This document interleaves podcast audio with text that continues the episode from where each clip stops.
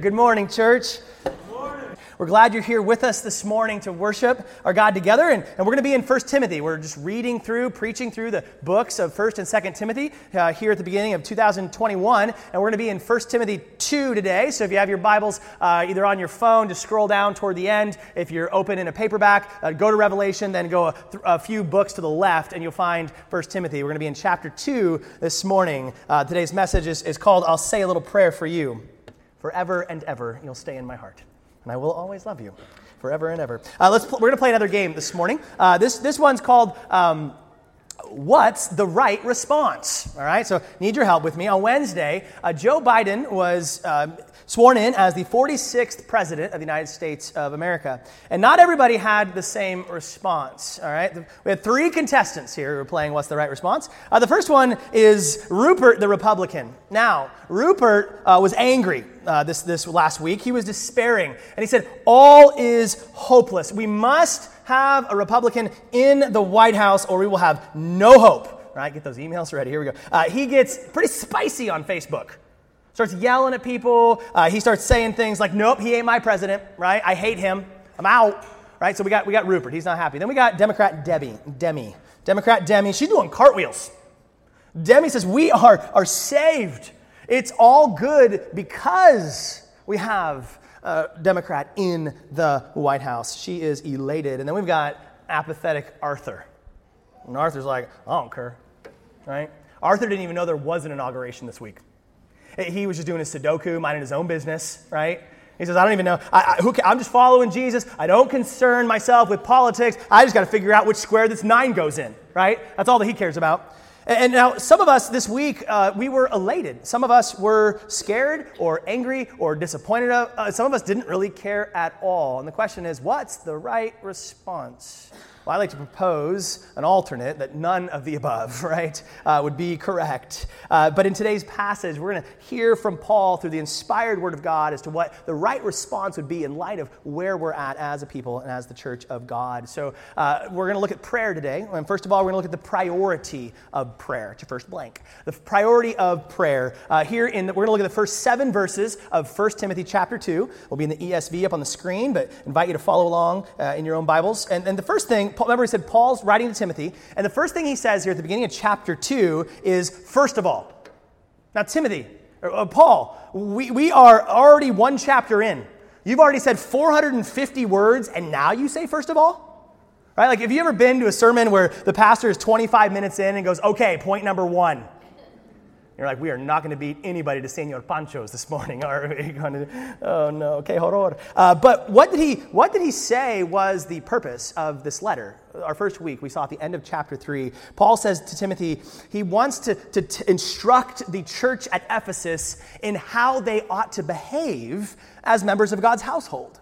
And so the first thing he said in chapter one was stop those false teachers from leading people away from true living. Because if we don't believe rightly, we won't live rightly. And now, here he says, that was kind of an introduction, but he says, here's the first thing that I want you to instruct the church to do. And I don't think this just happens to be the first thing on the list. Like you just go into the grocery store and that, you just wrote carrots down first, right? Who writes carrots down first? It, it's not just order of, it's not just the, order, is actually importance, I believe. He's saying the, the first thing, the most important thing. And what he says next is, I urge, I urge you.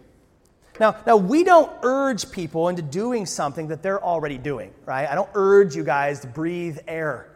Nobody has to urge me to eat more Sour Patch Kids. I've got that on lockdown, right? I don't have to urge us to spend more, times on our, uh, more time on our phones. We, we urge people to do things they're either not doing or that they need to continue to do when they feel like giving up.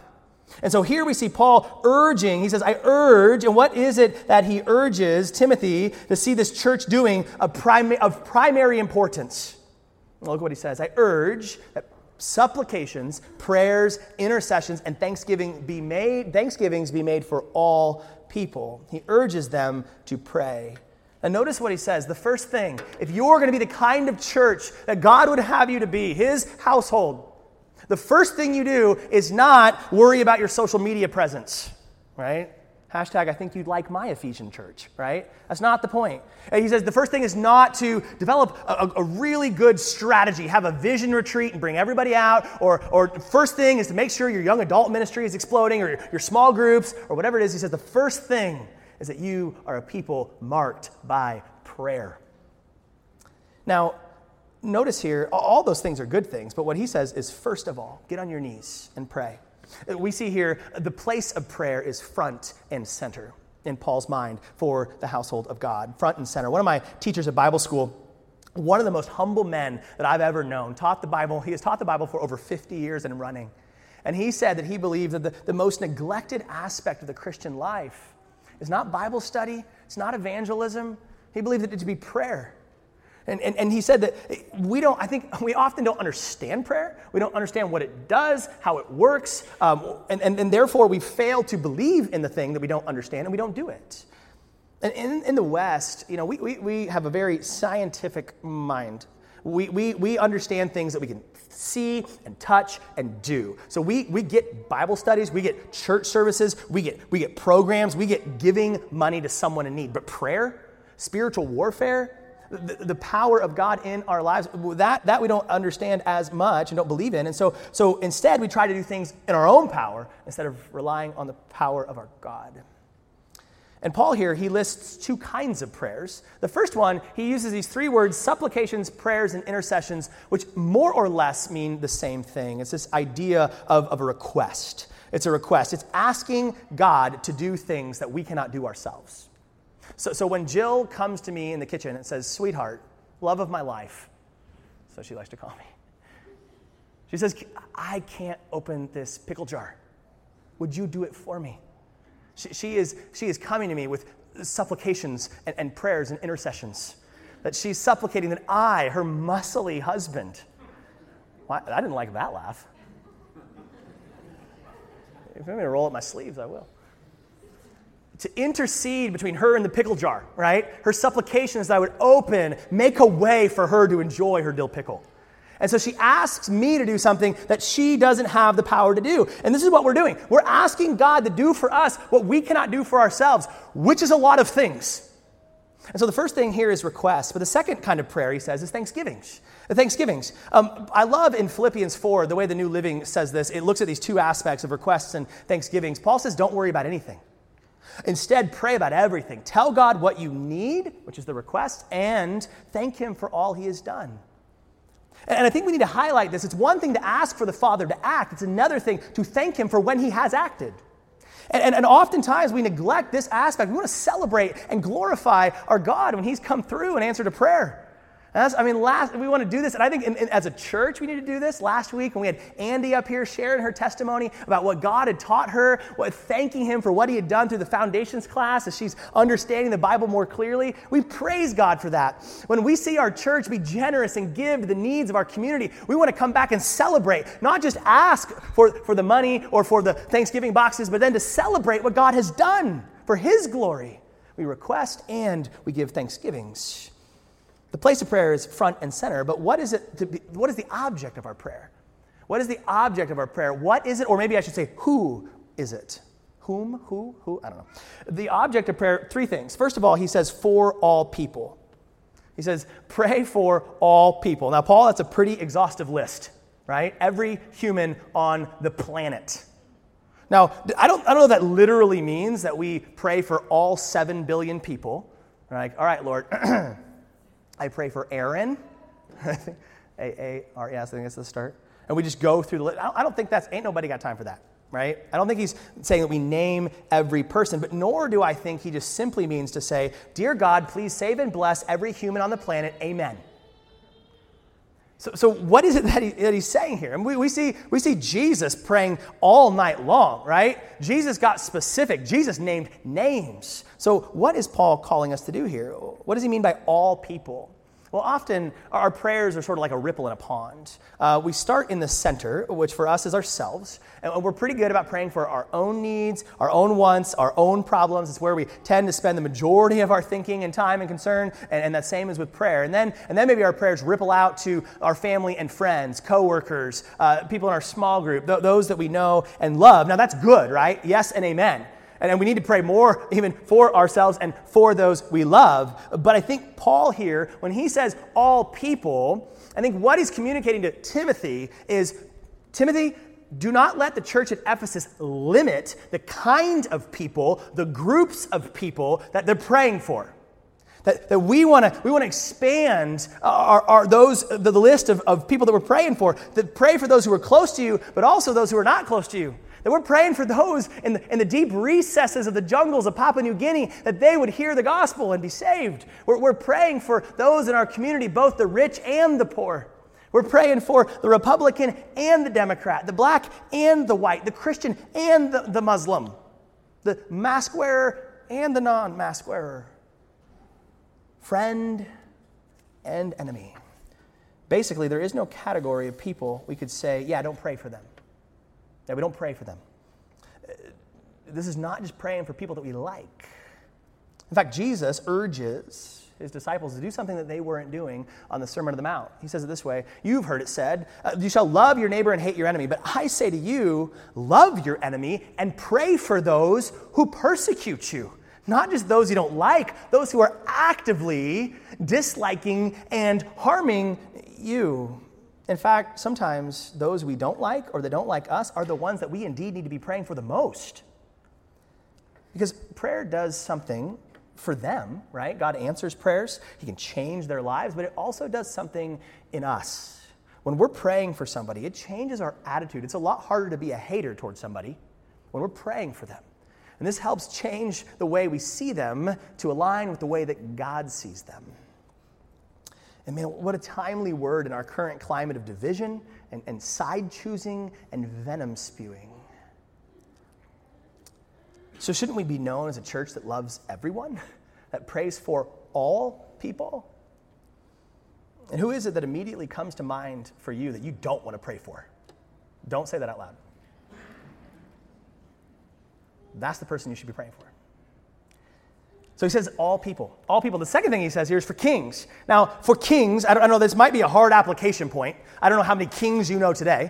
Uh, I thought of a few that I know. The Lion King, uh, we could pray for him. Uh, Larry King, which actually he just passed away uh, just this last week. BB uh, King, he's having a good time. And then the King Kong, right? So, I, I mean, we could pray for them. Um, we know that there's only a handful of nations that are still truly monarchs today that, that have kings. But this next, this next line, this last group of people that we pray for, I think broadens the borders of, of what this means. He says, pray for all and all who are in high positions. What I've highlighted there was actually just one Greek word, and it brings two ideas together to hold over. So, this is an idea of a superior position, that you're holding this position of authority over somebody else. And so, what he's saying here is you pray for those in authority. So, for us, that's, that's a president, that, that's, that's our governor, that's, that's a mayor, that, that's also our boss. That's our parent, right? A principal, judges. Pray for your babysitter. Anybody who holds a position of authority. And so, why would Paul tell us to pray for all people? Why would he say for us to pray uh, for those in positions of authority? Well, we see this in the next part, the purpose of prayer. So we saw the priority of prayer. It's front and center. But what's the purpose of prayer? Now remember, to understand a passage, we said we have to understand what? the context. The context, why is Paul writing Timothy? What is his purpose? Well, we saw in chapter 1, um, there were these false teachers in Ephesus. And we don't know exactly um, what it was that they were teaching. There's some context clues. They're making up these myths from, from their genealogies. It said they were misusing the law and its application points. And, and that we know that what was happening is they were creating division. It was creating division. They were looking at these family trees in the, in the, in the Old Testament and, and saying, oh, you know what? If you're from the line of Jeconiah, man, you are a varsity Christian, right? You've got it going on. If you're from Akim, JV, you might even be C team, right? And, and, then they're saying you must keep the law. It's not just, I mean, we're, we're, we're excluding Gentiles. You got to live like a Jew. So there's the division of Jew and Gentile in this family line and, and that family line, and it's creating these in crowds and out crowds. And Paul is telling Timothy here what to do in response to that. And the first thing he said in chapter 1, he said, remove the ringleaders to get rid of those false teachers in the church. And last week, Pastor Ross talked about those two guys at the end of chapter 1 that are to be handed over to Satan. I leave the pulpit for one week, and Ross is handing people over to Satan. Hard to find good help around here. No, it, means get them out of the church, right? To, to, to the, yeast infects the lump of dough, and to remove those false teachers from the community of, of faith. But now, this week, he says, you all need to change the way that you see people. So, so remove the, the, the ringleaders, but then change the way you see people and, and pray for them. There's a war going on today. There's a war going on today. And dividing lines need to be drawn. But listen, what is of utmost is importance is where we draw the line. See, the line is not between the church and the world. It's not that, the good guys are in here and the bad guys are out there, and we just hunker down in the church, kind of wrap ourselves in our flannel graph protection and see them as the enemy. No, no, no. The world, those are the, the world that is full of the people that we're called to go love and preach the gospel to. Those are the very people from whom Jesus died. It's not us versus them. And the, certainly the lines aren't drawn within the church either, right? It's not the people who agree with me versus those who don't. And we as churches over history have divided over the most ridiculous things the color of the carpet, how loud the drummer was, right? Ryder, good job there, brother. We divide over very peripheral doctrines. Everybody who dunks three times forward, follow me. Backward dunkers, get out of here. And in the meantime, we're a terrible witness to the world.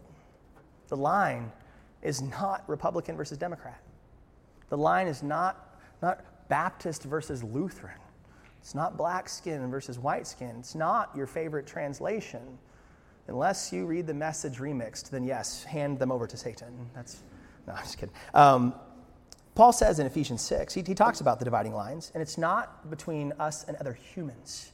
See, what happens is when, when we make these lines, we'll say, Yeah, I'll pray for these people. I'm for these people, but I'm against those people. And that goes against everything that the Bible teaches. Ephesians 6 says, We wrestle not against flesh and blood. Our battle's not against other human beings, he says, but it's against the rulers and the powers and the authorities in the heavenly places. This battle is against Satan and evil. In fact, the battle is waging, uh, raging inside of our own hearts. Galatians 5 says that there's this battle between the desires of the sinful flesh and the desires of the spirit. That's where the, the battle lies. It's not one human or group of humans versus another human or group of humans. It's good versus evil. It's truth versus lies. The enemy is sin and Satan and death. Amen. And so we understand this. The, the battle lines, they rage within our own hearts, and the evil and sin in our own hearts, first and foremost. And, and, then in the hearts of others, we need to quit, quit seeing people as the enemy and start seeing them as sinners in bondage, like we were, that need to be freed from their sin. They need a Savior. And we fight and scream what a terrible witness we are. And honestly, right now, one of my concerns is that oftentimes we don't look anything, uh, we don't look any different than those who aren't following Jesus. We fight and, and backbite and carry on just like the world. That's not what we're called to. We'll not be salt and light. So, the first purpose of prayer that I see here is to help, not hinder, our witness to the gospel. To help, not hinder our witness to the gospel. And I, and I, get this from his argument. He says, I urge that these prayers and thanksgivings be made for all people. And then he says in verse 2, that so here's the reason that we may lead a peaceful and quiet life, godly and dignified in every way. Now, I wrestled with this text this week, and it's, it's a hard one to kind of unpack. And, and at first, it, it, could, it can look like that's what we're praying for, that that's the content of our prayer. That we would pray for those leaders and those people, that, that they would lead peaceful and quiet lives and, and godly. Now, yes, that is a prayer for them. But I think what he's saying here is this is not the content of the prayer, but the result of the prayer. That if we become the kind of people that are praying for all people, not dividing lines, then the life that is going to be marked, our lives will be marked by peace and quiet and we'll be godly and dignified in every way. Now, what does that, what does that look like? Well, peace and quiet here, this does not mean you're a monk in a monastery, uh, that, that, that, you don't literally just don't talk, that you're a mute. It doesn't mean this is like collective nap time. Everybody put their heads down, peace and quiet what he's talking about here. Remember, we said this is Paul is seeing the division and the fighting and the exclusivity going on in the church, my group versus your church, and it's wrecking the church's testimony. But, but he says if you become a people who pray for all people, who love all people, then you become the kind of people who work together to build others up, not tear them down, even when there is disagreement. He says here, he uses the phrase godly and dignified. And we said this earlier on in the series. The word godly here doesn't just mean goodly. We're not just talking about morals. We said that the word godly, it, it, it, of first importance, is this describes our relationship to God. That there is right reverence and, and respect and a right heart of worship toward the God that we love. And this word dignified, it can also be translated holy or honorable, that our lives are set apart to reflect the character of God, not the ways of sin and evil and death. One of my favorite prayers called the Serenity Prayer, popular amongst um, recovery groups. He says this way God, grant me the serenity to accept the things I cannot change, the courage to change the things I can, and the wisdom to know the difference.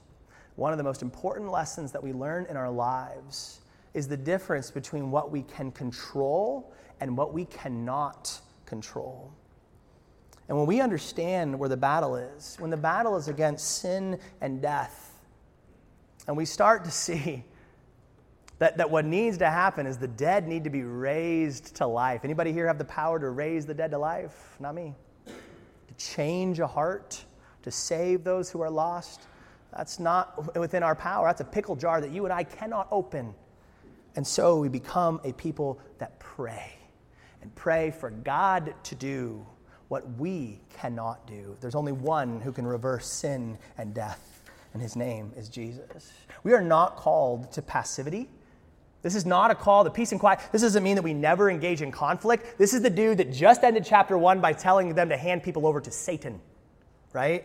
We're, we're called to confront the, the, the, the lies of the enemy with truth in love. But we do it, he says here, humbly, prayerfully, dependent on God. And when we do it that way, we become a people who live peaceful and with a reverent dignity before our God. See, when you and I pray, what we're saying is, God, we trust you to do the work in our hearts and in the hearts of those with whom we disagree.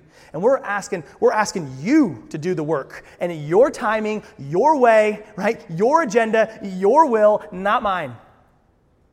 And a people who pray like that, Paul says, are people at peace, a people who honor the name of their God. So we do this to help, not hinder the spread of the gospel. The second thing I see here is that we do it to align ourselves with the heart of God's will. We do it to align ourselves with the heart of God's will. Who does he say you should pray for? All people. Why? He says this is good and it is pleasing in the sight of God our Savior, verse 3. And this is why he says this is so good to him, who desires all people, same phrase, all people to be saved and come to the knowledge of the truth. What he's saying here is the reason we pray for all people is because God loves all people. That he wanted to see all people come to know him and enter into relationship with him. And therefore, his heart should be our heart.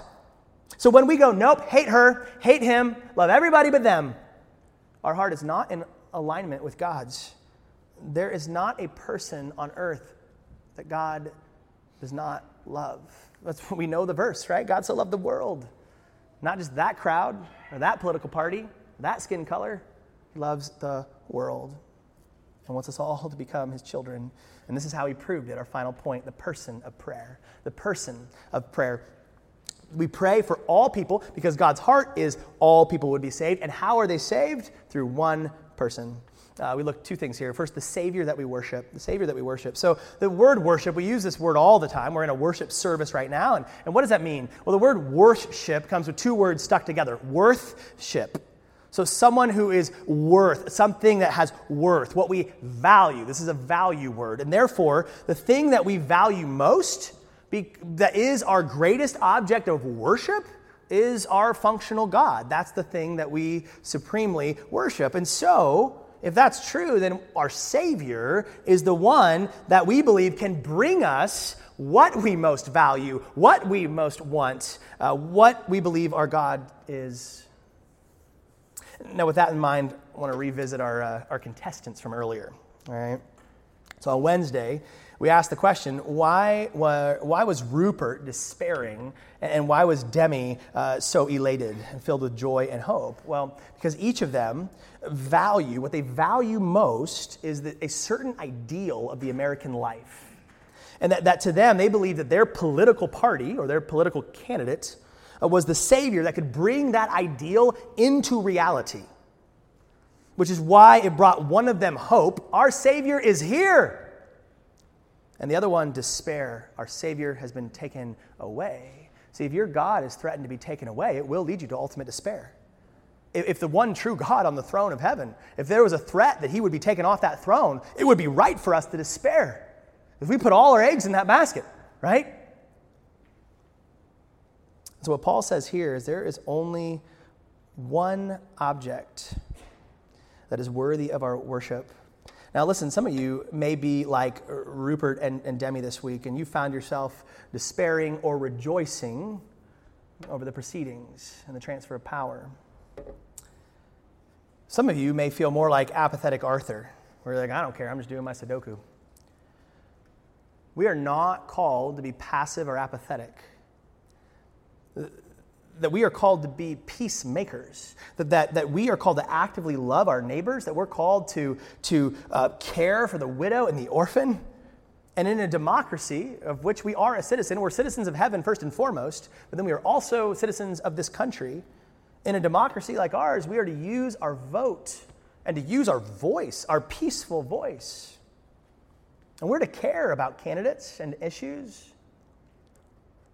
Listen to me. There, there's nothing wrong with voting for a political party. There's nothing wrong even to, to acknowledge your emotions that may have been attached with this week. But there is everything wrong with making that party or candidate your savior. That will only lead to disappointment and despair and death because it is ultimately a form of idolatry. And what Paul is saying here is there is only one object who's worthy of our worship.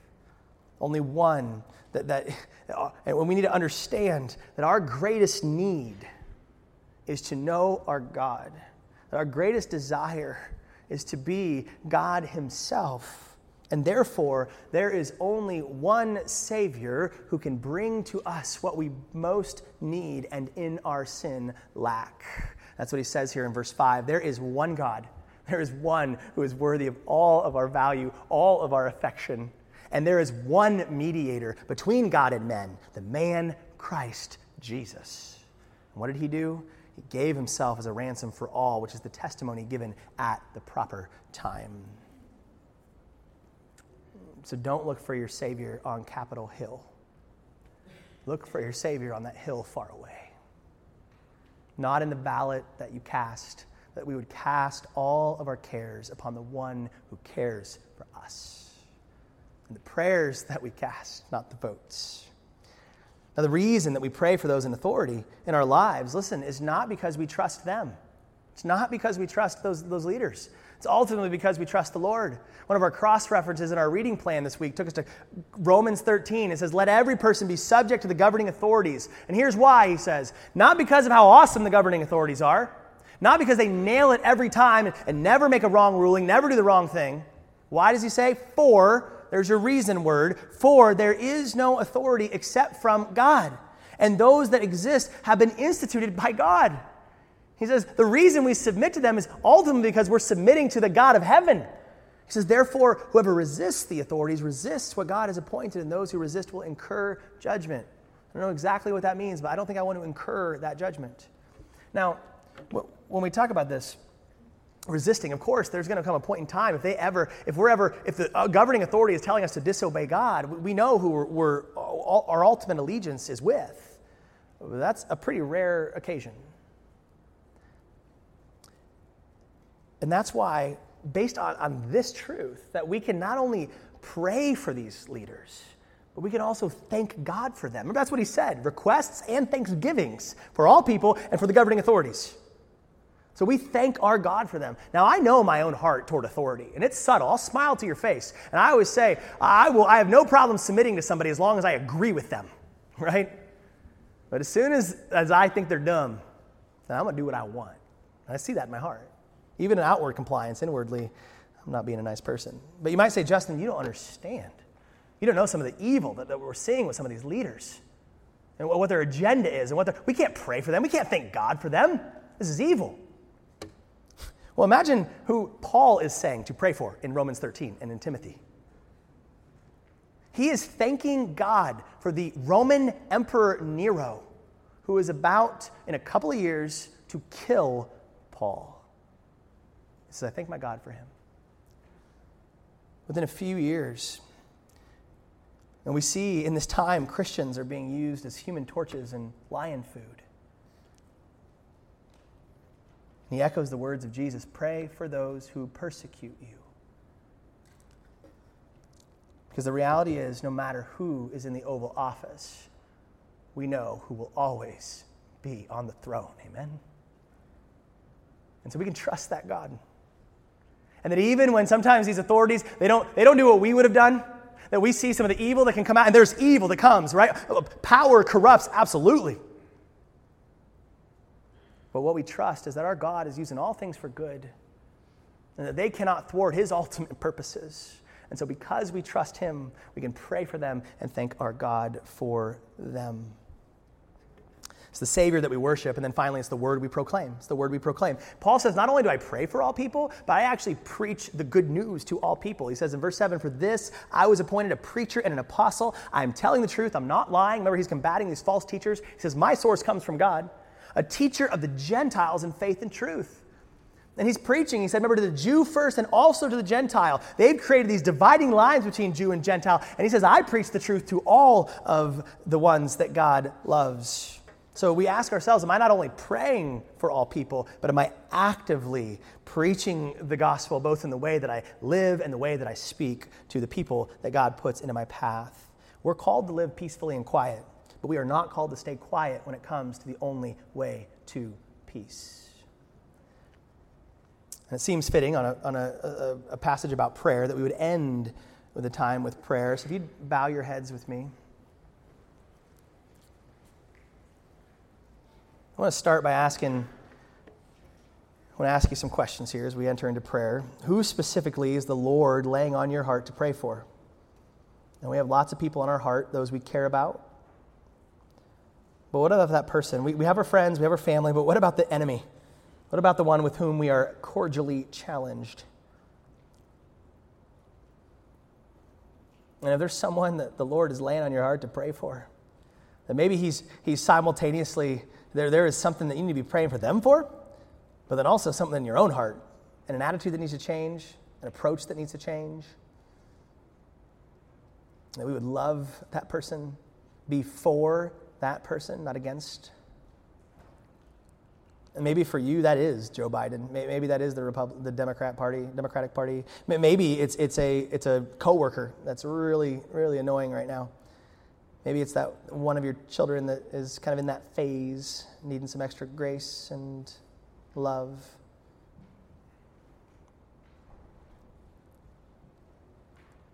And Father, we come before you recognizing that you alone are seated on heaven's throne. And we worship you above all. We value you above all. We obey you first. We, we trust you the most. And we ask you for grace when we inevitably do not. And Father, you've told us here to pray for all people. So there's anybody in our hearts uh, that, that, that we are currently not for, and not in prayer, not in action, that you would change our hearts. Uh, Father, that we, we pray today for our leaders. We, we pray for President Joe Biden. We pray for Governor Mike Dunleavy. We, we pray for Mayor Charlie Pierce. We pray for those in authority that first and foremost they would know Jesus as their Lord and Savior. They would come to an understanding of the truth that their God loves them and wants to free them from sin and have a relationship with them. We pray for their good. And Father, we pray that the decisions that those leaders would make will create conditions in which the good news of Jesus Christ will bear the most fruit for the salvation of all men and women for your great glory. We're going to sing, Great is your faithfulness, God, because that's our hope.